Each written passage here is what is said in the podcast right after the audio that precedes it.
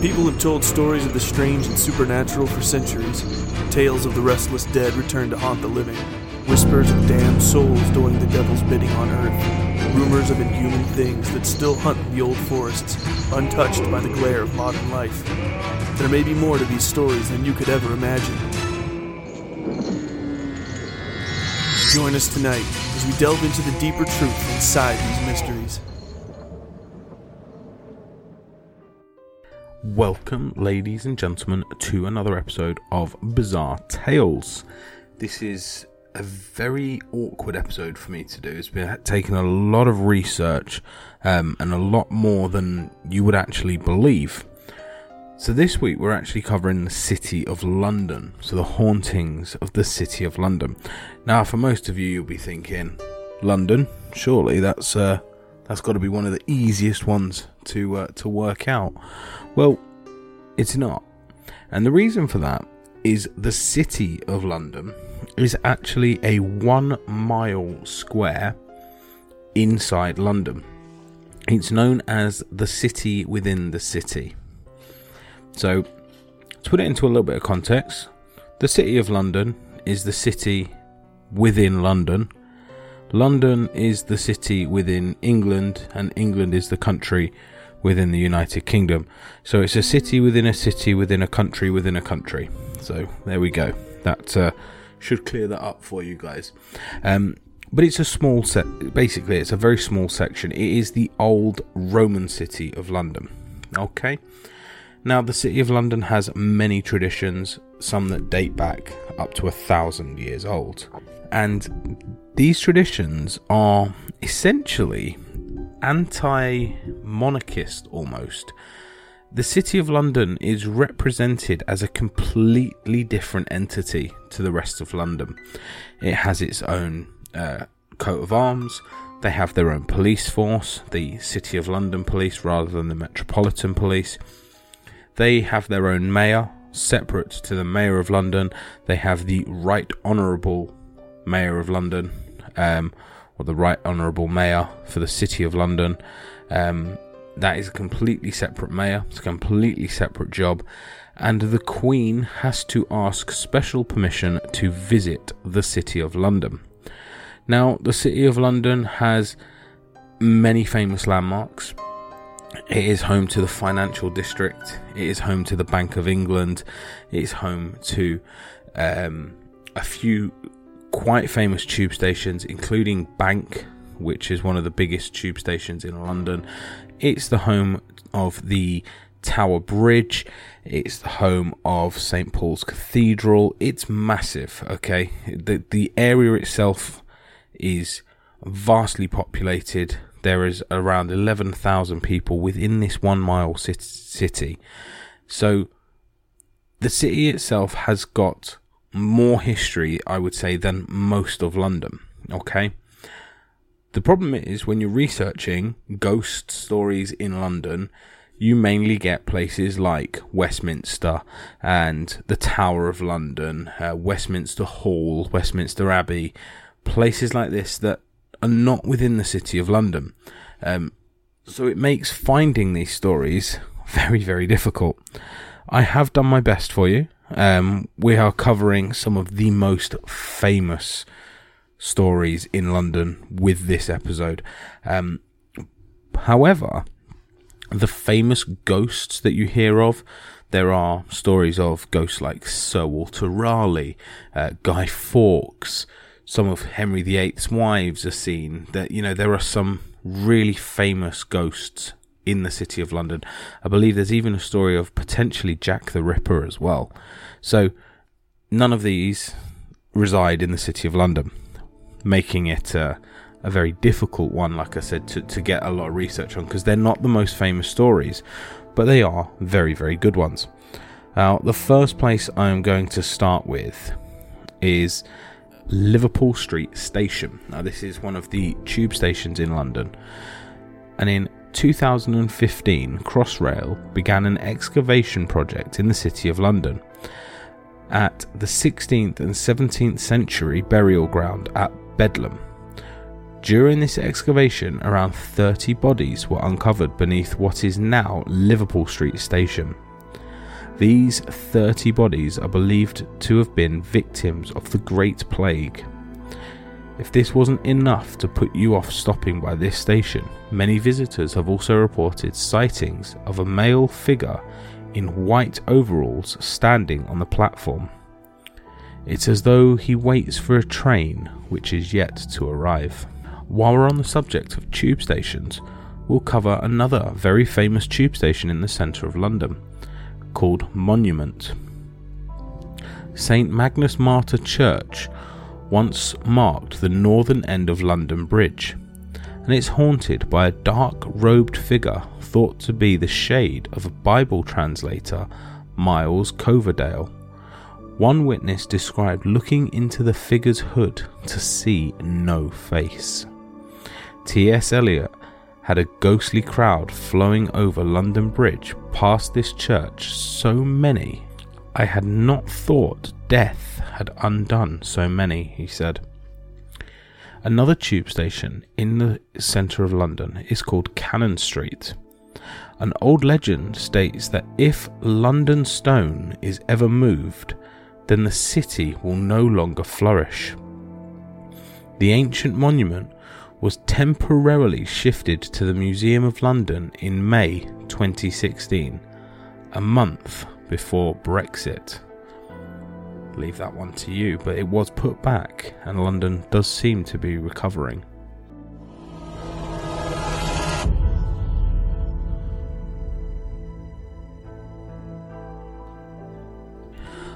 We'll have a look at probably the most famous building, or one of the most famous buildings in central London, and probably the most famous building inside the city of London, and that is St Paul's Cathedral. Now, St Paul's Cathedral is a magnificent symbol of the resurrection of the City of London after it was ravaged by the Great Fire of London in 1666. Numerous paranormal incidents and ghost sightings have occurred over the centuries of this ancient cathedral. The cathedral that stands there today is the fifth church to be built on this site, dedicated to London's patron, St. Paul. The first church of St. Paul was wooden, founded by King Ethelbert of Kent in the 6th century. Three more churches were built at the site and suffered various fates, including the destruction by the Vikings in the 7th century and being struck by lightning during the reign of Queen Elizabeth I. The Kitchener Chapel is a memorial chapel to Lord Kitchener, who was somewhat ruthless army general in the 1800s. Its walls are adorned with an assortment of battle colours, and on its floor reclines a white marble effigy of General Kitchener.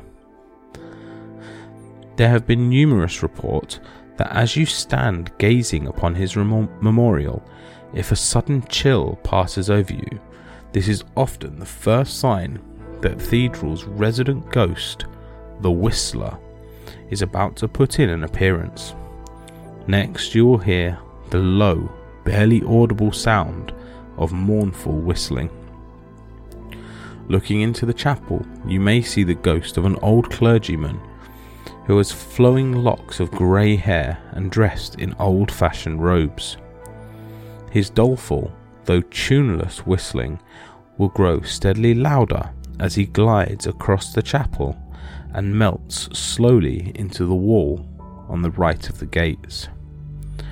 Everyone who has seen him has attested to the fact that he always follows the same time worn path, that he always vanishes into the same section of wall.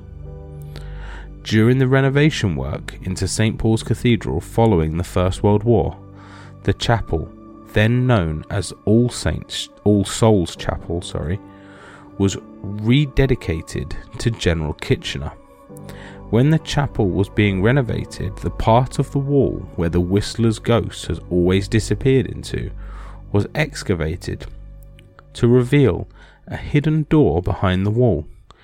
It opened into a winding, narrow staircase that leads to a secret room within the inner fabric of the main body of St. Paul's Cathedral. Nobody had known of its existence or its purpose, with, of course, the exception of the ghost. There has been further evidence of the Whistler's ghost that was provided in April 2008 when the ghost appeared to be caught on film after returning from a trip to London. Russian tourist Olga Chaklova could not believe her eyes when she downloaded her holiday's photos. After attending a morning service at St Paul's Cathedral, she had taken some photos from inside the cathedral. In one of those photos was a ghostly image. She is convinced that the blurry figure in the middle of the picture is the ghost of the 16th century priest walking through St. Paul's Cathedral. When she was interviewed later, Olga was certain that she had captured the image of Whistler's ghost. Of course, it's a ghost, she said. There was no one in front of me when I took the photo.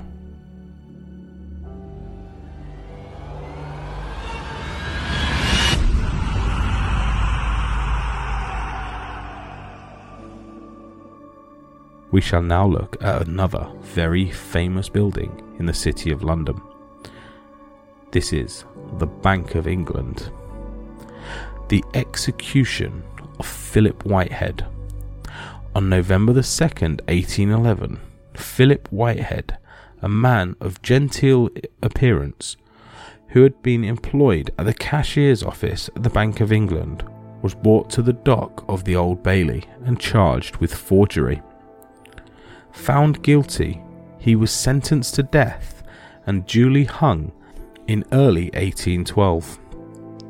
News of his crime and execution was, however, kept from his devoted sister, Sarah Whitehead, who was removed by Philip's friends to a house in the wine office court of Fleet Street. One day, Sarah turned up at the Bank of England to inquire about her brother's whereabouts.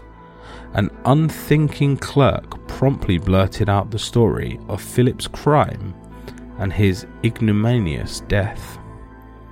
The shock of this discovery turned the poor woman's mind, and thereafter she took to turning up at the bank every day asking for her brother, in the belief that he still worked there. She became known as the Black Nun on account of her peculiar attire that consisted of a long black dress and a crepe veil worn over her face and head. The city merchants took pity on her and never let her pass without extending their assistance.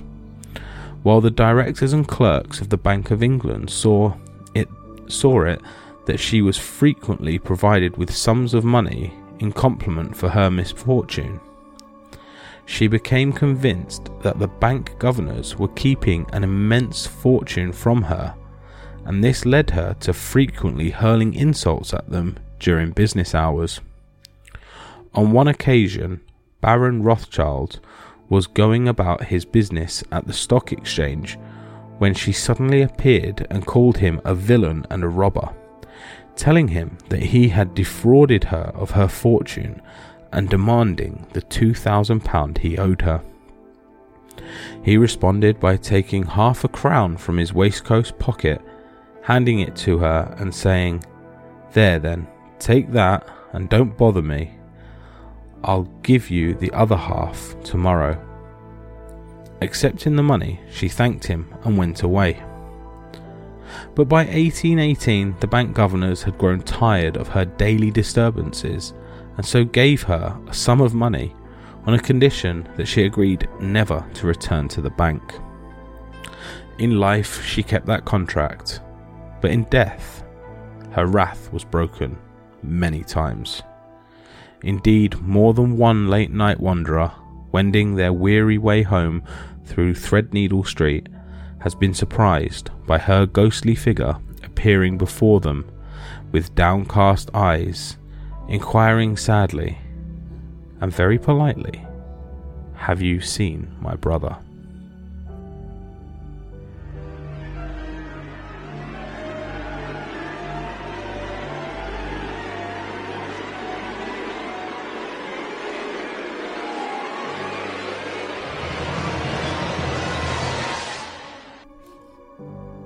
The Old Bailey is very famous in London, very famous across the whole world for justice. It's one of the oldest judicial courts in the world, and it has a 22 ton figure of justice on the crown roof of it. It used to be part of Newgate Prison, and it has a very daunting history. Many a man, woman, and even child, believe it or not, has walked the dead man's journey through the old prison, up the steps of the old Bailey, and sentenced to death. This tunnel consists of many doors that increasingly get smaller and smaller and smaller as you approach the dock. The Old Bailey is infamous in this country for many, many things. What it's not well known for, though, is the ghosts that reside there. In fact, most people in London know that Newgate Prison is haunted. There are too many strange and unexplainable things that went on there. The rumour is that the ghost of Jack Sheppard haunts the prison to this day. Even though it has been shut down, the rumour is still there. This is a story of one prisoner who was there. Late one night, he was in his cell trying to sleep, but couldn't because it was raining. All he could focus on was the leak in his ceiling and the sound when it hit the cold concrete floor every second. After a while, his eyes started to get heavy and he was almost asleep when he heard heavy chains and heavy footsteps. He was wide awake, and when he heard that, he got up, took a look out his window, but didn't see a thing. He knew it couldn't be anybody inside the prison because they do not wear chains, and it was the middle of the night. All the prisoners were sleeping, and he listened for the sound again, but he didn't hear anything except for the rain dripping down from his ceiling. He went back to bed thinking that his mind was just playing tricks on him because he was tired. The next day, it was gloomy and wet from all the rain the town had got the night before, and he looked out his window into what the prisoners called the cage. The cage was a small gated area between the prison and the Old Bailey courthouse, which was also known as Dead Man's Walk. It also happened to be the location of the lime pits where the remains of executioners were buried. While Scott looked out his window between the bars, he thought he saw all of the prisoners that were executed and buried there. He knew that later that year he would be one of those prisoners buried in the lime pits. Later that night, Scott was trying to fall asleep when it started to storm. The drips started, and he heard the chains and the footsteps that he heard the night before. He quickly got out of his bed and looked out his window into the cage. The other prisoners believe that he saw the ghost of former prisoner Jack Sheppard, who was hanged in 1974 after escaping custody three times for burglary and murder. All the prisoners had heard that he walked in the cage late at night as a lost soul, but no one has ever seen Jack. The prisoners say he must have been Sheppard because Scott was found dead in his cell the next morning with chain marks around his throat and he had been strangled to death.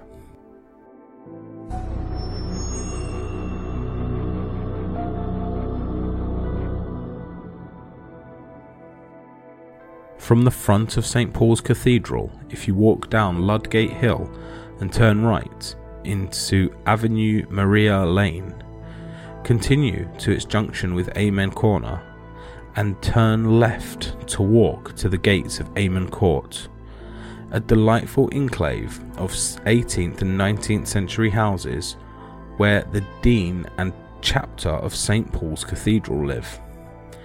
Famous past residents have included wit, and author Sydney Smith, who lived at number one from 1831 to 1834, and R.H. Barham, author of the eerie book Ingoldsby Legends, who occupied the same address from 1839 to 1845. At the rear of the court behind the bushes, there looms a large, ominous dark wall, behind which once stood a fearsome bulk of Newgate Prison. This was until its dem- demolition in 1902. However, on the other side of the wall, there is still a tiny passage which is known as Dead Man's Walk. In the days of the prison, on account of the fact that the prisoners were led along here for their executions and were buried here afterwards. Although many ghostly tales have evolved around the sinister old wall, the most chilling is that of the Black Dog of Newgate. This shapeless black form slithers along the top of the wall, slides slopily down into its courtyard, and then melts away. Its manifestations are always accompanied by a nauseous smell, and are often accompanied by the sound of dragging footsteps. Its origins are said to date back to the reign of Henry III, when a fearsome famine struck London, and poor felons incarcerated within Newgate Prison faced the prospect of starvation, turned to cannibalism as a means of survival. One day, a scholar was imprisoned there on charges of sorcery. His portly figure proved too much temptation for the older inmates, and within a few days, they killed and ate him pronounce him, pronouncing him to be good meat. However, they soon had cause to regret their actions, for a hideous black dog with eyes of fire and jowls that dripped with blood appeared in the dead of night and proceeded to exact a terrifying revenge. Some hapless prisoners were torn limb from limb by the ferocious beast, as their anguished screams echoed through the gale, striking terror into the souls of other inmates. Others simply died of fright when they heard its ghostly panting and its heavy paws padding towards them across the cold stone floors.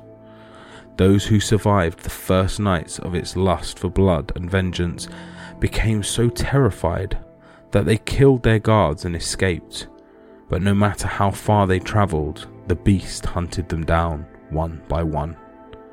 Only when the murder of its master, the sorcerer, had been fully avenged did it return to the prison's dungeons, where it became a hideous harbinger of death, always appearing on the eve of executions or the nights before a felon breathed his last. When the prison was demolished in 1902, it was hoped that the black dog would become a thing of the past, but it was not to be. For people walking in Amen Court at night who have happened to glance at the wall have reported seeing its seething black shape shuffling across the wall and have watched it as it slithers into the courtyard where it disappears before their very eyes, leaving the smell of death in its ghostly wake.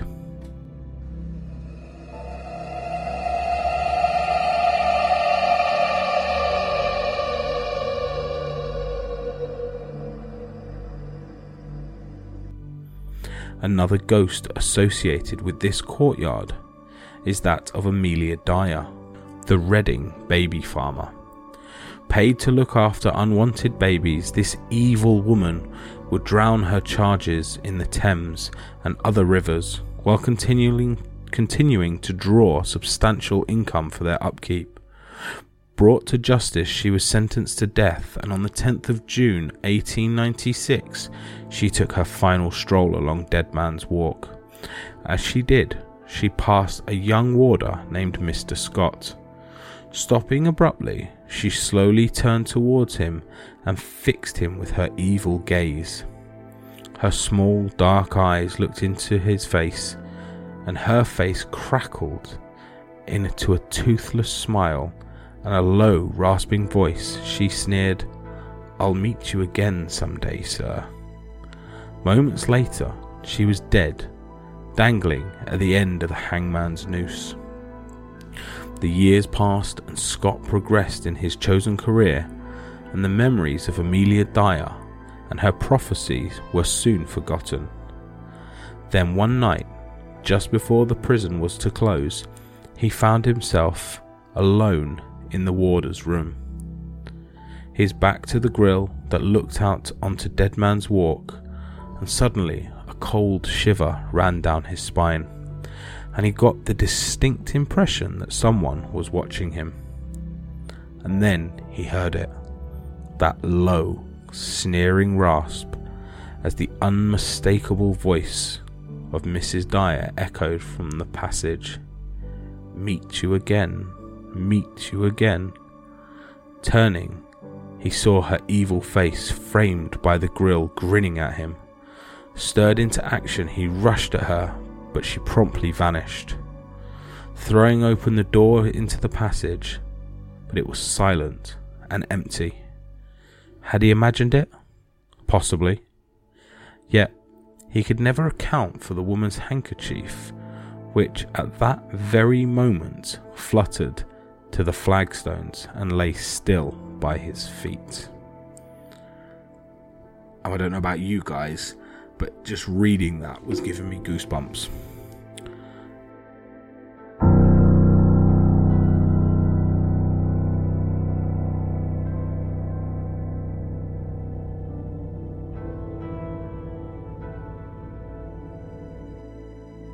There's been a few things that have happened at Newgate Prison and the Old Bailey. The black shape that has been spotted crawling along the wall that backs onto the location where people were executed. You've got the figure of this woman that's uh, obviously turned up. Um, there's loads of little ones. That Newgate Prison was haunted by several ghosts the footsteps on Dead Man's Walk that are reported every single night almost, um, the sound of chains being rattled. It's a really, really freaky place to be. But believe it or not, Newgate Prison and the Dead Man's Walk, this isn't the Old Bailey, this is just the prison next to it. The Old Bailey has its own ghosts. Okay? Um, the Old Bailey in London is haunted by a ghost which usually appears after a very serious trial has been held. Now, it tends to make numerous appearance, appearances around the trials that are somewhat unjust in their verdict. The Old Bailey ghost is very shadowy and hard to tell if it's male or female. Sometimes it appears in a type of mist, but it appears and disappears. Some people think it may be an innocent person sent to death from the Old Bailey, and there have been numerous of sightings over a long period of time. This is a very, very common thing at the Old Bailey. Again, this sighting, and it does seem to centre around certain trials and certain crimes and convictions that aren't necessarily the right verdict. And we all know of crimes like that. Um, but this ghost, which just happens to show itself in an area where they were probably wrongfully convicted.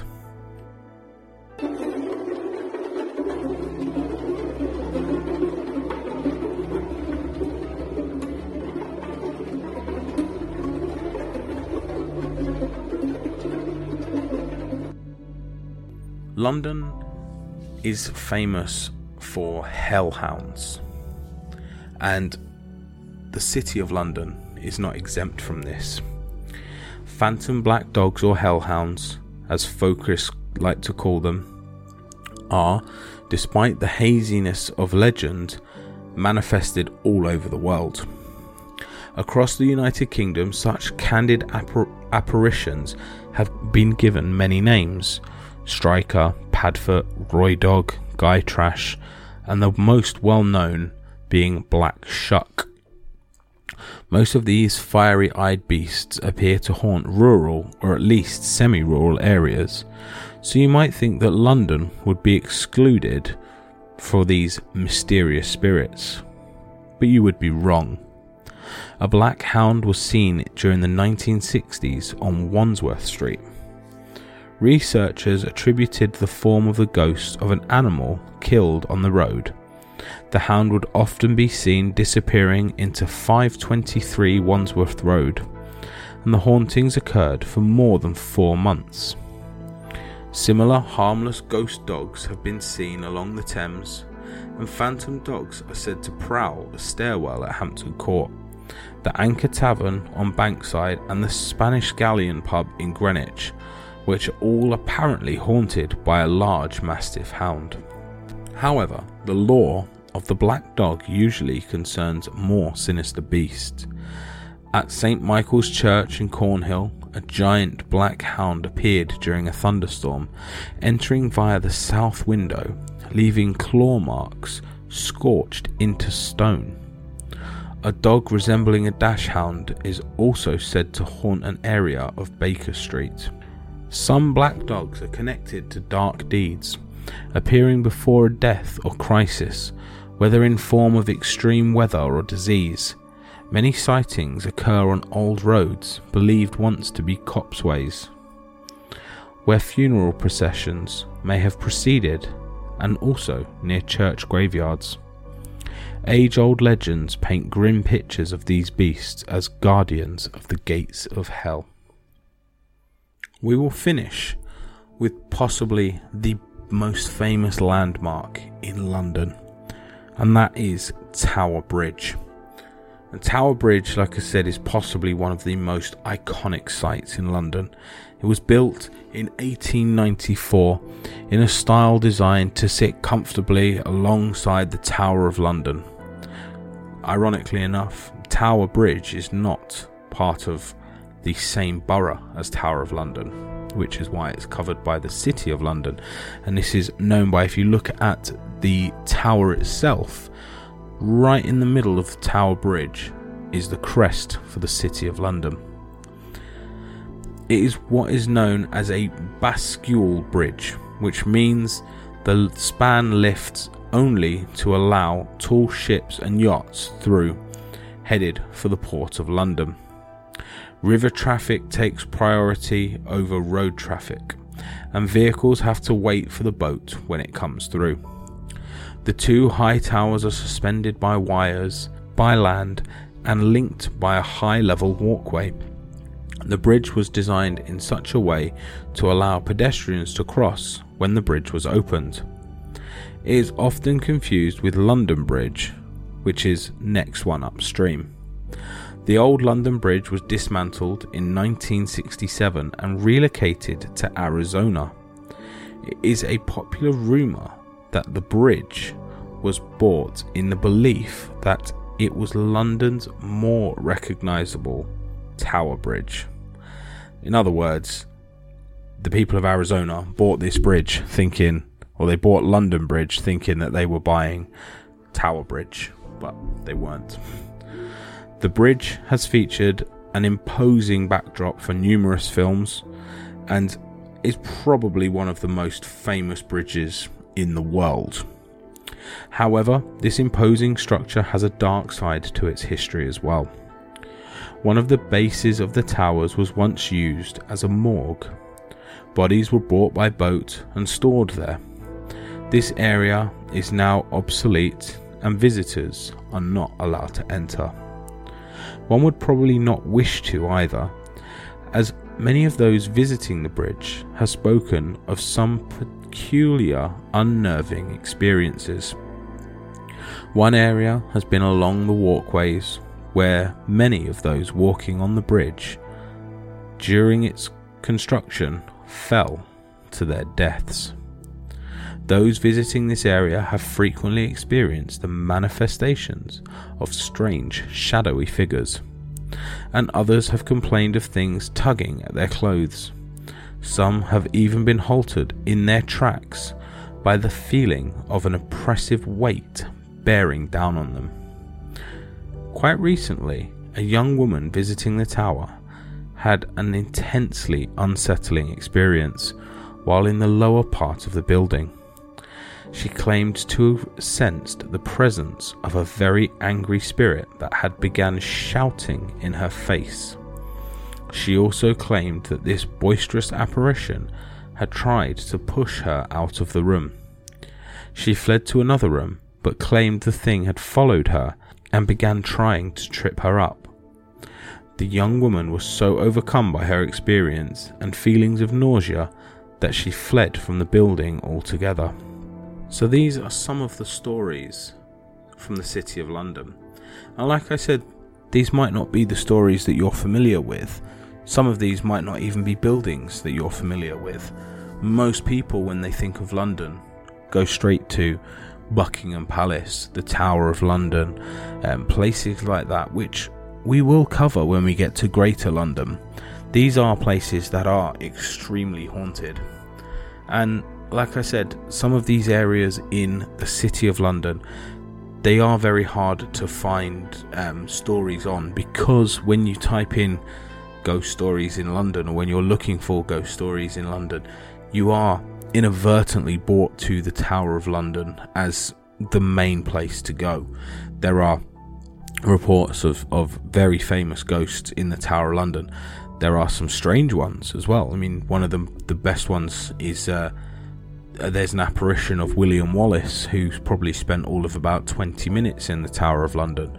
Um, apparently, he's there. There are some stories from the tower that um, are a bit strange, but obviously, when we're doing research into these uh, these areas, that is probably the main one that comes up. So, trying to find these, which is why this episode has taken a little bit longer to go out, because um, trying to find these episodes is um, sorry, trying to find these stories, sorry, not episodes, um, is a little bit more difficult when uh, we're talking about a one mile area of London. Um, and an area of London that dates back to, you know, pre Roman era, um, the city of Londinium, which is the original city, which is a one mile square, and there are still parts of the old Roman walls that exist now.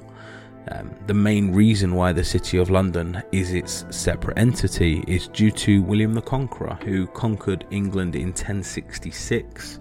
Uh, when he came over, he managed to conquer England very, very quickly. Unfortunately for William, when he reached the city walls of London, he found it to be a lot more difficult. Um, not wanting a siege to go on, he recognised London, the City of London, as its own entity, and the Mayor of London was to recognise William as the new king, which is what happens uh, now today. Um, and that's why there is a bit of an animosity between the two parts of London, between the City of London and London itself. Um, and that is why the Tower of London was built just outside the city walls. It was built as a, an impregnable force um, and an imposing force over the people who lived in London. When they just looked out over their city walls, they saw the tower, this huge castle, bigger than anything they'd ever seen before. Um, so that's why the tower was actually built originally to basically squash Londoners and make them realise that they're not uh, they're not going to rise up against their new king. Um, so I hope you have enjoyed these stories this week. Uh, again, I apologise, Lee's not with us. We are currently in the middle of our summer holidays in England, and it seems to be one week I'm here and Lee isn't, and the next week Lee's here and I'm not, and it's uh, it's we're finding it very hard to uh, get together to do a show. So for those of you who are big fans of Absolute Poppycock, uh, that'll be why you haven't had an episode on there for quite a long time, because we're just not together at the moment to to record these. Um, now we have had an increase in in our listeners, so thank you very much for you, all you guys who have come over and joined us. We have had an increase in downloads. And I believe a lot of this is down to you guys leaving us reviews. Um, so for those of you who haven't yet done so, if you are listening on Apple Podcasts, on Spotify, anywhere where you can leave us a review, just click that five stars. Just type a couple of words, you know, great show. Thanks for the episodes or uh, call us dickheads, you know, whatever you want. Um, but you know, a five star review goes a hell of a long way to making this podcast successful. Um, and it brings in a lot more listeners. So thank you very, very much for the guys who have done that. Um, it is wonderful to get. So yeah, by all means, keep that going. Keep sending us those reviews in. If you do have a review, we'll read them out for you. Next week, guys, we have got an episode coming to you that has been written by a listener. She has done a bit of research into the county of Cornwall, um, and we will be covering that in next week's episode. So, the county of Cornwall is uh, being done by Hilton. Now, she did the North Carolina one for us a couple of weeks ago, so hopefully, fingers crossed. I haven't read it yet, but uh, I'm I'm sure it's wonderful. Um, her writing is is very very easy, flows very nicely off the page. So hopefully this will be just as good as the last one and and for any of you guys who do want to do do that for us you are more than welcome just drop us a message um, there's me or lee on facebook you can get us through the facebook group um, or you can email us at supernaturalpod at gmail.com failing that if you are on our patreon and you want to do that you can always drop us a message on patreon Patreon is available for everybody. It's five dollars a month, um, and it is a massive, massive boost to supporting this show. Um, and if you are on Apple, you can just click that little subscribe button next to your Apple podcast, um, and that will also get you access to extra shows for a little bit extra money. Um, if you can't do that, everybody who listens, if you do enjoy the show, please subscribe through your podcast app, whether that is Spotify, Amazon, um, iTunes, anything like that. Just click that subscribe button and you'll get updates with every new episode that we put out. And thank you very much for listening, guys. Thanks for listening to my little waffle at the end. And we will see you on the other side. Well, they've gone. No, just for now. It wasn't the right time for us to meet. But there'll be other nights, other stars for us to watch. They'll be back.